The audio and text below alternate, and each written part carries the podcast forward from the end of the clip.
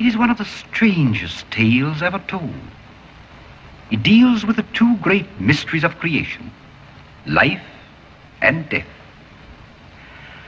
I think it will thrill you. It may shock you. It might even horrify you. So if any of you feel that you do not care to subject your nerves to such a strain, now is your chance to, uh, well, we've warned you.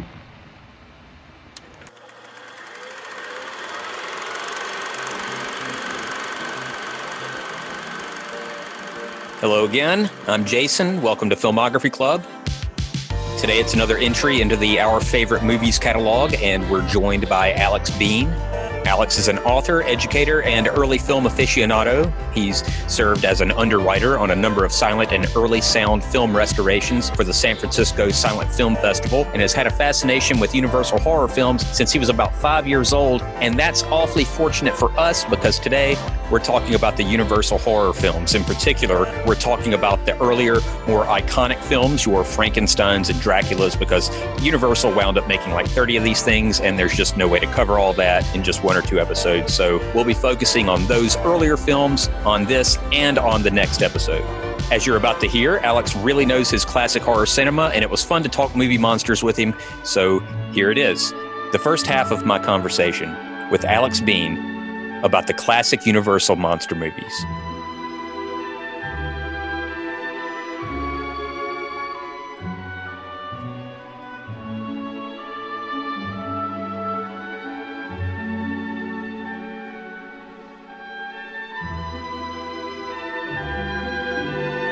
And I'm joined by Alex Bean. Alex, it's great to see you. It's great to be here. It's the perfect time of year to cover these films. I'm excited, man. Yeah, me too. Me too. And I'm glad you mentioned that you wanted to talk about the Universal monster movies. This is a great excuse to just go back and, and revisit those movies. I haven't watched them all in preparation for this, but I've I've watched a handful of them, and I've soaked up as much info on them as I can. But something tells me I'm not even half as knowledgeable about these movies as you are. Hence, you being here today. So I appreciate that. No, thank you. I think uh, for your viewers, I think what's so fascinating about these films, uh, particularly compared to other films from the thirties, you know, you look back at that time period and there are very few films that have the longevity that these do. You know, outside of maybe Disney canon, which starts in the late thirties with Snow White, uh, and then like Wizard of Oz, some one-off classics. Uh, there are not many films from that time period that still have kind of a common lore with filmgoers uh, all these years later. And yet there's so many elements from these films that kids today uh, will, during the hol- uh, Halloween season, will go through. They'll dress like Bela Lugosi. They'll dress like Boris Karloff as Frankenstein. So the impact of these films are huge, given the fact that they're uh, nearly ninety years old now. Yeah, nineteen thirty-one is when this whole thing kicked off in earnest. Uh, I mean, that's debatable. nineteen twenty-five saw the release of Lon Chaney Senior's Phantom of the Opera, produced by Carl Laemmle. That's kind of seen as like the proto movie, I suppose, the one that kind of six years earlier got a head start on what became cinema's real first shared universe. But um, they don't usually consider that movie when they talk about the Universal monster movies. They lump in the nineteen forty-three color version of Phantom of the Opera, if I'm not mistaken, instead of the Lon Chaney black and white silent movie, which I think that's I'm, I'm pretty sure they're doing that because they don't have the rights to it anymore. I believe that's a public domain film, and that's probably why, because they just can't make any money off of it. But yeah, nineteen thirty-one through, I think, nineteen fifty-six, fifty-five, something like that, is considered to be the canonical run on these movies. Right. And for your listeners, to explain the background to leading into this first film with Dracula, um, Lon Chaney was their megastar in the uh, early twenties. But what's really fascinating about it, Jason, and I've, I've, I've, it's hard for me to wrap my hand or head around this uh, as someone who's used to superhero films galore today. But leading into Dracula, Carl Laemmle Junior really had to sell his dad on this film because he did not want to do it. If you look back at those earlier films like Lon Chaney and Hunchback of Notre Dame and Phantom of the Opera, and then Conrad Veidt starred for them in The Man Who Laughs, which is also a semi-horror, it's not really a horror film, but based on the grotesque makeup is seen as one. All of those films deal with men that basically are not strictly evil. They, they're disfigured. And in two of the cases, they have hearts of gold underneath them. There are no supernatural elements to them. And so the idea at the time was that no American audience would go for something like Dracula because they would think, oh, vampires, that's foolish. That's kid stuff.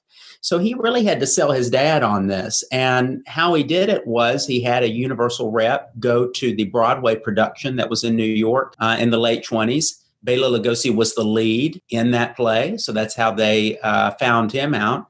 But it was a still a very strong uh, stretch to say that Universal was behind this. And uh, there was an interview done with David Manners, who is the romantic lead in this film, a loser of a leading man in all of these films. We'll talk about uh, he was also in The Mummy. And he said that during this production, none of the actors really took it seriously, except Lugosi, hmm. that apparently walked in front of the mirror and kept saying, I am Dracula. And you can see Lugosi doing that. Sure. But he's the only, really the only actor. You can kind of, that rings forth in the film, I think. It, it's it's a very straightforward production, but Lugosi's presence sells the film. I'd agree with that. And I recently watched, in preparation for this episode, I finally got around to watching the Spanish language version of Dracula. I'm not sure if you've seen that or not, but I think in the late eighties, it started getting a reputation as being perhaps the superior version. And for the listeners that don't know what I'm talking about, at the same time in nineteen thirty-one, when they were filming the English language version of Dracula starring Bela Lugosi, the one that we all know, the iconic Dracula, they would start filming that movie at about eight a.m. And then once the English language cast and crew had left, a Spanish-speaking cast and crew would come in, with the exception, I believe, of the director. I think he spoke English and he just directed everything through an interpreter. And those guys had the benefit of being able to look at the dailies for what the English-speaking cast had shot that day and then think, okay, how can we improve on this? And as a result, the running time is just a little under half an hour longer than the English-speaking version. The movie clocks in around one forty-four, something like that, whereas the English-speaking version is like one hour, eleven minutes, something like that. So it's a bit more cinematic. So the only real direction going into the film that the actor who played Dracula in the Spanish language version, his name was uh, Carlos Villarías, I believe, if I'm pronouncing that right, I hope I am, was to just look at what Bela Lugosi did that day and do that. That was pretty much it. Just copy what Lugosi he's doing. And does not do as good of a job. the, the interesting thing that you bring that up, uh, and what's really neat for folks who are going into this for the first time is now throughout most of Universal's home media, if you pick up the Blu-ray or D V D of these, it normally has the Spanish Dracula included. So you, it's not hard to find that. Um, you can compare those two. Um, I think what's really where the Spanish Dracula really kind of does a better job is in some of the set pieces at the beginning. There are certainly some stronger camera movements there. There's that iconic scene that has when Renfield comes through the massive doors at the beginning and he's walking into the castle and he sees Lugosi coming down the steps. In that version, it's kind of matter of fact. You know, you think of it as this iconic moment, but it just does kind of this quick cut to Lugosi and he's just kind of standing there. But in the Spanish version, the camera kind of swings up the steps. And uh, it, it does make you, even though Carlos doesn't have the same uh, overall kind of ambience to him that Lugosi does, it does make you wish that Todd Browning, the director of the English version, had taken some more risks with the direction in the film. The scenes just sort of take their time. I guess that accounts for the longer uh, length. I, I Again, they were used, they were working with the same script. They uh, were using the same sets. All that equipment is right there. They're using the same equipment, I would assume, pretty much the same equipment. Yeah, I think that it just came through uh, with camera movement, just uh, establishing shots, stuff like that. But again, they had the advantage of looking at what the English-speaking cast and crew had done that day. And then they would look at it and think, okay,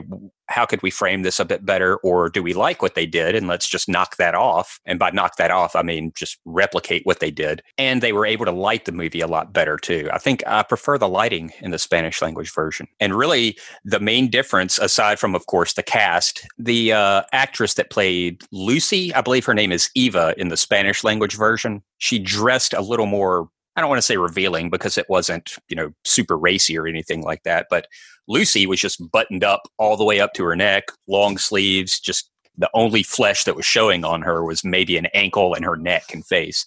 the, the lady that played Eva just had a little bit more more going on style wise. And you, yeah, and in the English version, uh, this of course was done under. It, it's technically a pre-code film, mm-hmm.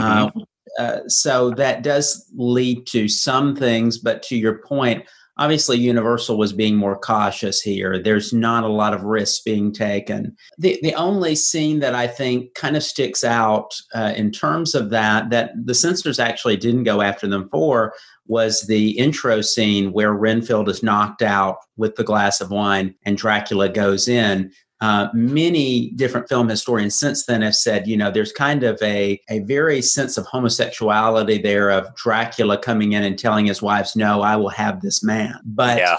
I, I don't think, I think given the fact that it's just a vampire and, and they're, they're not thinking about it through that lens, I think that's how it got past the censors. Um, but that is kind of a fascinating element to this film. And, um, Many times um, over my life, as I've tried to introduce these films to other people, uh, Dracula is the first chronologically, as you said earlier. It is nineteen thirty-one. I always tell new viewers to these films to wait about watching that film because many of the James Whale films, the two Frankensteins, The Invisible Man, they have a much better pace to them. They hold up a lot well, I think, a lot better, I think, in today's uh, format. Um, as opposed to this film, to kind of offer some context here, as I said earlier, this was based on a stage play. This was actually not based on Bram Stoker's actual novel, which I'm kind of thankful for because I think the novel is kind of a bore. And maybe impossible to film, too, the way it keeps switching between the narrator being third-person omniscient, and then it'll go to ledger entries, like journal entries and stuff, not to interrupt. No, absolutely. Um, and it's interesting in that film, of course, Jonathan Harker, who is played by David Manners in this film, is actually the, the key protagonist at the beginning. He's who Renfield is in this film. They made a number of arrangements basically for Broadway to cut down on the time uh, and to make it move at a quicker pace. What happened, though, was in the early days of sound film, a lot of directors looked at the stage productions and said, hey, I've got a ready-made film. So outside of the big set pieces at the beginning, Todd Browning, the director here, basically films this kind of scene for scene of the play version. And to your point earlier, there are long periods in this film uh, in the second half that are just a string of dialogue, people sitting on a couch, talking, explaining things. And I think for new viewers, that just really comes across as more slowly paced and just it, it's harder to follow. I, I think you want more action and you're expecting more from this film. Not to say it's a bad film. I just don't think this is the best intro to this series versus the other films we're going to talk about. And I'm in my forties, and when I watch these movies, I remember as a kid, these used to always be on there when the back when there were like just three channels and a handful of, you know, premium cable channels to watch. These movies were always on and they were always cropped and they always had just really bad definition. You could tell it was like a copy of a copy. There was a lot of flicker, the, the picture quality, the sound quality, it was all pretty bad. And I just remember kind of equating these movies with, eh, that's grandpa crap. That's, eh, whatever. It's, That's not worth my time. Now, as an adult watching these movies with fresh eyes, really for the first time, I mean, there's stuff that you you soak up just through cultural osmosis. You know, the the, the widow's peak, the accent, the gait with Frankenstein's walk, all that stuff, or the Frankenstein monster walk, not Frankenstein. But to watch these as an adult with fresh eyes, I appreciated them a lot more. They feel like a like a warm blanket movie. You know, they're kind of comforting, something that you just kind of put on when you're on the couch and you just kind of want to just bask in the ambiance of the movie. It's not so much about, oh, what happens next? I'm on the edge of my seat. It's just, let's let this movie happen to me for an hour and fifteen minutes. It is, it, they are incredibly accessible, perhaps more so than any other series of films that I have, I've witnessed, and I've seen a lot of films. I know you have too. I'm just kind of amazed each time about the fact that I can sit my little cousin who's nine years old in front of a T V and he is just entranced with Wolfman or The Invisible Man. These films really hold up. And uh, with this particular film, I, I think that one element that is also so comedic to think about given our current world is the fact that audiences were genuinely shocked at the end of this film to learn that Dracula was a vampire. That was a huge deal for audiences back then because, as I said earlier, they were not used to supernatural. Um, Universal had done quite a few films that were like haunted mystery films. One was The Cat and the Canary uh, in nineteen twenty-seven, and they also did uh, a remake of it, The Cat Creeps, in nineteen thirty, which would have supplanted Dracula as being the first horror sound film, but it's lost. So we, we've never seen it. There are only a few mm. little clips that remain. But with both of those films, it was a situation where it was some, a murder mystery where the butler did it. You know, there was always a reveal at the end. So a lot of audiences heading into Dracula in nineteen thirty-one thought at the end, oh, it's going to be revealed that Dracula's not really a vampire. He's just some type of gangster or some criminal. And there used to be a great little speech at the end of this. Uh, I know we're going to speak on Frankenstein, and there is that wonderful speech, uh, iconic by Edward Van Sloan at the beginning, uh, telling us maybe we need to we need to leave the cinema. We may be too scared. He had a speech at the end of this film where he told audiences that if after this film they were worried, he said, go home, tuck yourself in, and remind yourself that there really are such things. Censors were outraged. I mean, the religious types blew up. They thought, oh, he's he's he's endorsing witchcraft. He's endorsing vampires. And as a result, that little clip got cut from most versions in most states. At that time, we had state censorship that cut a lot of it. So we don't have any good footage of that today. But I, I have a feeling that if that clip still survived, it would be just as iconic as his bit at the beginning of Frankenstein. I've got the Blu-ray collection of the early films, and the movies look great. They sound great. And yeah, that's not, that's definitely not in the, the Dracula Blu-ray, which is too bad. As a Blu-ray bonus feature, that's where the Spanish language version of Dracula is, by the way. I just always thought that was a little weird that they put a whole movie as a bonus feature when a lot of people consider that to be the superior version. Not, I'm not saying it is, but, right. but about eighty-five percent of the Spanish language version of Dracula that I have on Blu-ray looks, re- uh, eighty-five percent of it looks wonderful. The other fifteen percent, like when it just cuts to another shot, it'll just be grainy and there's flicker and just, it, you can tell this was cobbled together from multiple sources. And then I dug around a little bit before we started this uh, podcast here. Sure enough, the movie was lost for many, many, many decades. And it was just rediscovered, I think, sometime in the eighties. So I'm sure that there's not a great, perfect version of the Spanish Dracula out there. Just too bad. It is. It's very unfortunate. And I, I think that Universal, we really have to give a lot of kudos to their restoration team. Uh, because, as you said earlier, the prints that used to air on T V and on V H S were very, very rough of some of these films. A lot of dirt on the prints. Uh, there was dialogue that was missing. Uh, on, on Dracula, the moans at the end, spoiler alert for everybody, Dracula dies at the end, or at least permanently dies. He, he has a stake driven through his heart by Van Helsing. And for a long time, those moans were missing. They reinserted, they finally found an audio track of those and were able to reinsert them. But this is something that I think Universal, again, they understand the importance of these films and to their history. And it is such a miracle that they have taken the best available elements and cleaned those up. So today, as you said, when you watch these on Blu-ray, it looks, I mean, outside of the black and white, this looks as nice as a film that you would pick up that was from this year. The black and white, I think, adds to it for some of these films. Certainly, the director and the cinematographer used it to their advantage. Mummy has got its own look altogether.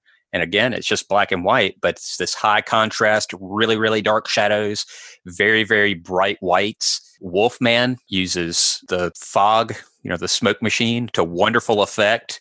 There's all sorts of just light sources spilling from behind trees in the fog. It's just beautiful stuff that, I mean, you can do it in color, but the black and white just looks gorgeous. Oh, absolutely.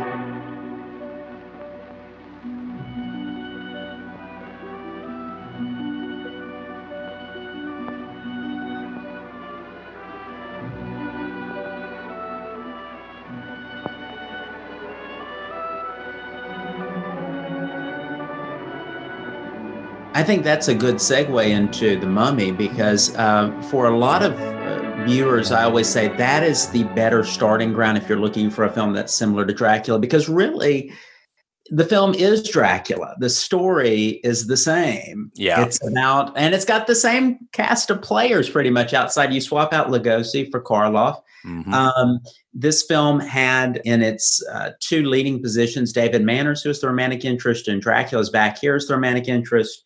Uh, Edward Van Sloan is back as the doctor in this film. And they also have Karloff here in what I think is, for me, a very underrated horror film. I don't think it, I think because of the brevity of seeing the mummy in the full makeup at the beginning and just kind of the the copy and paste story elements, it kind of gets looked over from time to time.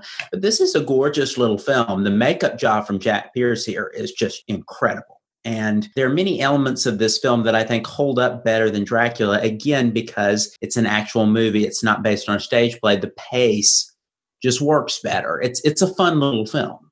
I enjoyed it a lot, as a matter of fact. But again, it's a Dracula knockoff. which is fine, which is fine. It had been a whole year since Dracula had been in the theater, so why not just remake it and put a fresh coat of paint on the thing? I mean, Hollywood's still doing that today, as a matter of fact. How many iterations of The Mummy have we had now?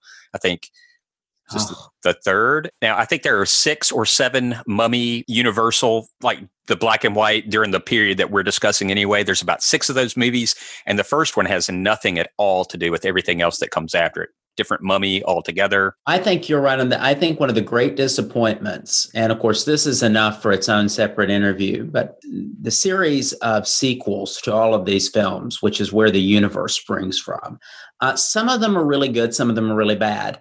I was always shocked because with the Mummy sequels, they're all about sixty minutes each. And you're sitting there saying, this can't be that bad. It would be like a follow-up to Nightmare on Elm Street or Friday the thirteenth. It'll be laughably good. They're really not. They. I think what's so sad about those films, as you were saying, Karloff just pulls this off so well in this film as a, you know, tragic figure, as this misguided lover who's wanting to resurrect his love from the dead. And every film after this just strips down that character to being kind of a zombie. And it's it's so unfortunate because it takes all of the depth and just sucks it out. He's no longer um, a character. He's a oh, no. plot device. And another thing, that's what's uh, for, for new viewers, when you go into this film, you always think that you're going to see that mummy with the wrappings. And you're always surprised in this first film to see that only pops up in the first few minutes of the film, and you only get a waist-up shot. And there's that great scene, just perfect from early Universal horror, of the guy who sees the bandage going trailing on the ground and breaks out into that psychotic laughter. Uh, just, my God, what, yeah. what great filmmaking. Great filmmaking. The Renfield character, I suppose, the guy who yeah. just goes mad being exposed to what he's seen. Yeah. Absolutely. And, and uh, you know, Zita Johann here, who plays the the female, the love interest, uh, the princess, she had a really amazing background. She was a stage actress. Mm-hmm. Yeah, I did a little reading up on her. She's gorgeous. Absolutely beautiful. She had a film uh, the following year after this, The Sin of Norma Rand, which was a very popular pre-code film, popular because it kind of did a double switch with the audience. It, it has a very risque poster for the time where you can see kind of par- a partial breast in it. And, and oh my gosh, it just sent all the all the people to the to the cinemas to uh, see her, and it doesn't really feature much nudity. It's kind of a it's it's a fun little film uh, from Majestic uh, Pictures about uh, this woman who's in this adulterous affair with uh, a politician, I believe, or a businessman at the time. It's a fun little watch, but we can't stress enough how much she hated doing this film. She loved Karloff. She hated the director Carl Freund, and he hated her. And uh, there are many portions of this film where he tried to get her to strip down to say, oh, she's being dramatic and she wants to get nude in front of the cameras. And she just hit right back with him. And she said, well, if you can get this past the censors, I'll strip down right here and then. And she had him, you know. Yeah. She got yeah. him. But It's um she's she's a really fascinating uh, figure in this film. She she has certainly this quality to her that makes her performance very magnetic for the audience. Well, I'll tell you this one other thing, and I sure. I always think this is this is where, as a Universal horror fan, as a classic movie fan, you just sit there and go, oh, I wish we had it. Um, originally for this film, they fe- they uh, filmed a few major sequences about uh, Imhotep, who's the mummy, and the princess, their love throughout history being reincarnated. And uh, they filmed a scene from ancient Rome as being one of them. I mean, these were very beautifully, lavishly sh- shot scenes, and they ended up cutting them. Wow. And it, it was just one of those things. I'm sure it was a time constraint. Maybe they felt like it didn't fit in. Um, but it's one of those tragedies that uh, we see a lot in early film, because as folks will see as they're watching these films, all of these films are very, very short. They're all less than seventy minutes. Yeah, they're all right around an hour ten, hour fifteen. Mm-hmm. Right. And we lived in a world back then where audiences were forced into matinee films. You wanted to get shorter films because it meant more and more screenings per day. You got more and more money. So that's one of the unfortunate elements. But again, to your point, Uh, this film is just a really kind of gorgeous buried treasure here. It's it's a film that doesn't have as much context to it as the others that we'll discuss, but it's, it's a it's a neat little film to explore. Yeah, and it's a neat little standalone movie, too. Again, it, it kicked off a franchise, but it stands alone. The other movies that followed it had nothing to do with it. Absolutely. You want to talk the the cream of the crop.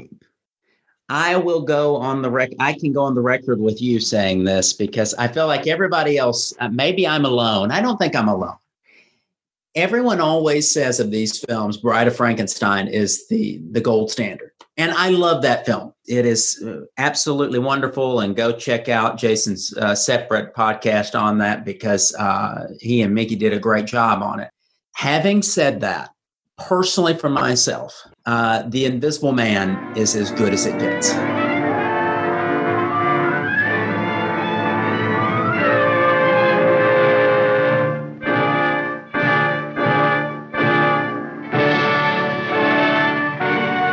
It is uh, about sixty-nine minutes of pure joy. And you're watching a master and James Whale directing this. You're watching Claude Rains in his first big role, knocking it out of the park. Uh, you're watching a hilarious supporting cast. I mean, to me, this is the perfect, the perfect little film. I, I don't know how many films throughout cinema history I would mark as being perfect, but this one is. Everything about this works. It holds up. Uh, Rains is perhaps more magnetic than any other actor in any other role I can think of. You are drawn to him. And as so many people said, it doesn't matter that he's a bad guy. As you're watching him, there's something about you. You want to be invisible. You want to be the Invisible Man, because he sells this to you so well. It, I, I can't speak more highly of it. Every time that I speak to someone, I'm saying, if they haven't seen this, go watch it right now, because it is, it is one of those perfect pieces of film that we are so fortunate to still have. This is one of my favorites from this uh, the initial batch of Universal monster movies. This is, I mean, technically it's a monster movie, but there's nothing supernatural going on in it. And the monster is just the monster that's inside of all of humanity. This is an evil character. He's not a misunderstood creature. He's not a vampire who's a slave to his own urges. This is just a guy who turned himself invisible, and he's just a monster. And I think uh, to your point, I think we should preface what I said earlier about wanting to become this character. I think as you're older, you see how evil this character is. If you're a young kid watching this, oh, this is your dream. Teen angst, you know, it's like you're invisible. Now you have the power to do whatever you want. So as a young man, when I discovered this film, I was entranced. And then as I got older, I was just kind of, you know, blown away more by just how malicious and with glee this character. And I think that's what makes this performance work. There is an added sense of humor here, much like in The Bride, to so much what's going on. You have Una O'Connor in this film, like she is in Bride, who's just delicious and has those high-pitched screams. She's great. Yeah. Mm-hmm. And uh, the the effect, I think, going back to the technical achievements of this film, I think this technical achievement is so impressive, even by today's standards, um, how they pulled this off. Uh, watching The Invisible Man, uh, the film that Universal released earlier this year, right before the pandemic started, which is a it was just a good little film. It, it is a fun film to watch, and uh, certainly modernizes the tale better than the modern depiction of The Mummy with Tom Cruise. Yeah, uh, the, the Elizabeth Moss uh, film. Yeah, right, absolutely. But I, I would say even in that film, here we are with all these years of technology, I still think this film holds up technically better. Uh, what they did was uh, they had some very they had some very smart. Oh gosh, what was his name? If I think about it, if it comes to me, the technician behind this film. They called him the doctor at Universal. The special effects. Oh, John, John P. John Fulton. P. Fulton. Yep. Yeah. John Fulton, who did the who did all the effects for all of the Invisible Men films, uh, the subsequent sequels. He came up with the idea of doing black velvet for the background and black velvet as a covering. So picture, if you were, kind of like today, how we have a green screen and we have a uh, C G I suit that the actor will crawl into. They didn't have that back then, so they covered Claude Rains in a black velvet suit, and they would dress him up on whatever he was wearing in that scene, and then they would film him against a black velvet backdrop. Then they would merge in the scenes of the actual background. And so what you're left with is this great effect. I mean, it's still, it's it reminds me a lot of King Kong, and the fact that to this day, it still holds up. It's hard to envision that as being just this life-size miniature toy. It's really hard to believe that uh, this was just all done with black velvet, because the effect is is really good. It looks almost modern, yeah. In fact, uh, I saw stuff that came out in the eighties that was pretty much on par with what was going on in this movie, which was released, what, nineteen thirty-three? Right. I would even say that the C G I stuff today actually holds up less well, because you can, it really, you can see the effect being uh, being done. I think after all these years ad nauseum of having to see C G I, uh, but there's something about the effects on a lot of these films that hold up, because they were dealing with man-made elements, and you have a lot of great makeups in these films that I think hold up than most of the makeups today. Uh, because they were dealing with very core elements, cotton collodion. You weren't able to do a lot of fancy things, and that would be seen as perhaps a deriding feature back then. But by today's standards, I think we put too much into it. And so, like in this film, uh, there are a lot of special effects that really stand the test of time. It's technically a marvel. The casting was perfect. Again, this guy, you don't really see him for most of the movie until, like, I think the very end, Claude Rains. Uh, he was cast for his voice. He needed to have presence, and he needed to sound malicious. And he's got this cackling, gleeful, gleefully evil quality to him that uh, just stuck with me. Oh, his voice is mesmerizing. Mm-hmm. It's, it's, um, I think Claude Rains, and of course, he had such a great career after this, incredible uh, film career, some of the great films of all time, Casablanca, Lawrence of Arabia, The Adventures of Robin Hood. He has one of the best voices in cinema history. I think it, it, we always talk about uh, who would you want to narrate your life? If Claude Rains were still here, I think that would be a pretty killer voice, because he has this just uh, awe-inspiring quality. You can tell he was a theatrical actor, because mm-hmm. he's got that that voice that just sticks with you. And of course, this movie, like the, all of the movies uh, in this initial batch of Universal Monster movies, it spawned, it was uh, kind of ground zero for its own franchise, its own little mini franchise within the franchise. It, uh, the sequels, I believe, started pretty much immediately. I think it was Returns. Is that right? Invisible Man Returns. Then they took a comedic turn in nineteen forty with The Invisible Woman, which, I mean, these movies were really kind of about nudity in a way. Nudity that you're, you can't show. Like, there's that that famous scene in the, the Invisible Man with him trying to freak out everyone when he pulls the wrappings off of his head. And then he just strips down to just a shirt and just starts chasing people around the room. And of course, the audience's mind fills in the blanks, like, this is just a man straight up Donald Ducking it, chasing these guys around the room. Right. And uh, to your point on that, uh, The Invisible Man Returns is one of the big signature first films of uh, Vincent Price, who would go on to become his own horror megastar. They got him to be uh, the role of uh, The Invisible Man in that film. So uh, this series is fascinating because it's been, it, it created two megastars from it. What What's sad to me, talking about the kind of after effects of this, Universal really loved Claude Rains, and they wanted to use him a lot after this.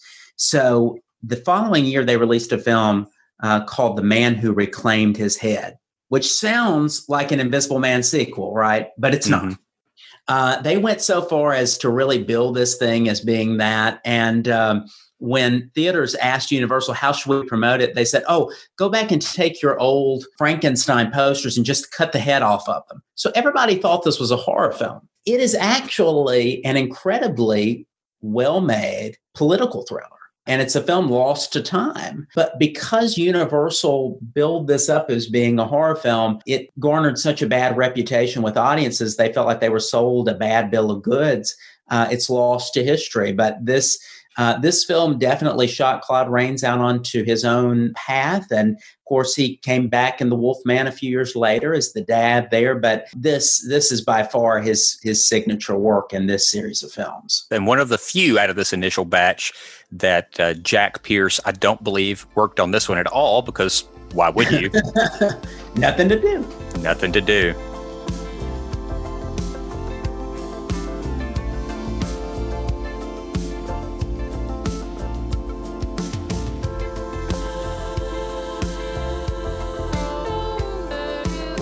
And that's it for the first half of our conversation. We'll finish our talk on the next episode.